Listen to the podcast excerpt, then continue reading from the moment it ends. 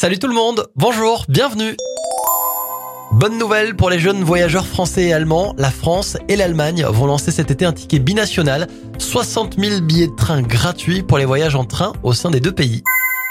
On reste dans les transports avec une première mondiale, mais aussi un test pour de futurs vols plus écolos. Le premier essai de vol commercial pour un avion à hydrogène a été réussi. 6 minutes de vol au-dessus de la campagne anglaise pour marquer euh, l'histoire de l'aviation décarbonée. Et puis on termine avec une étude qui nous donne les secrets de la jeunesse éternelle.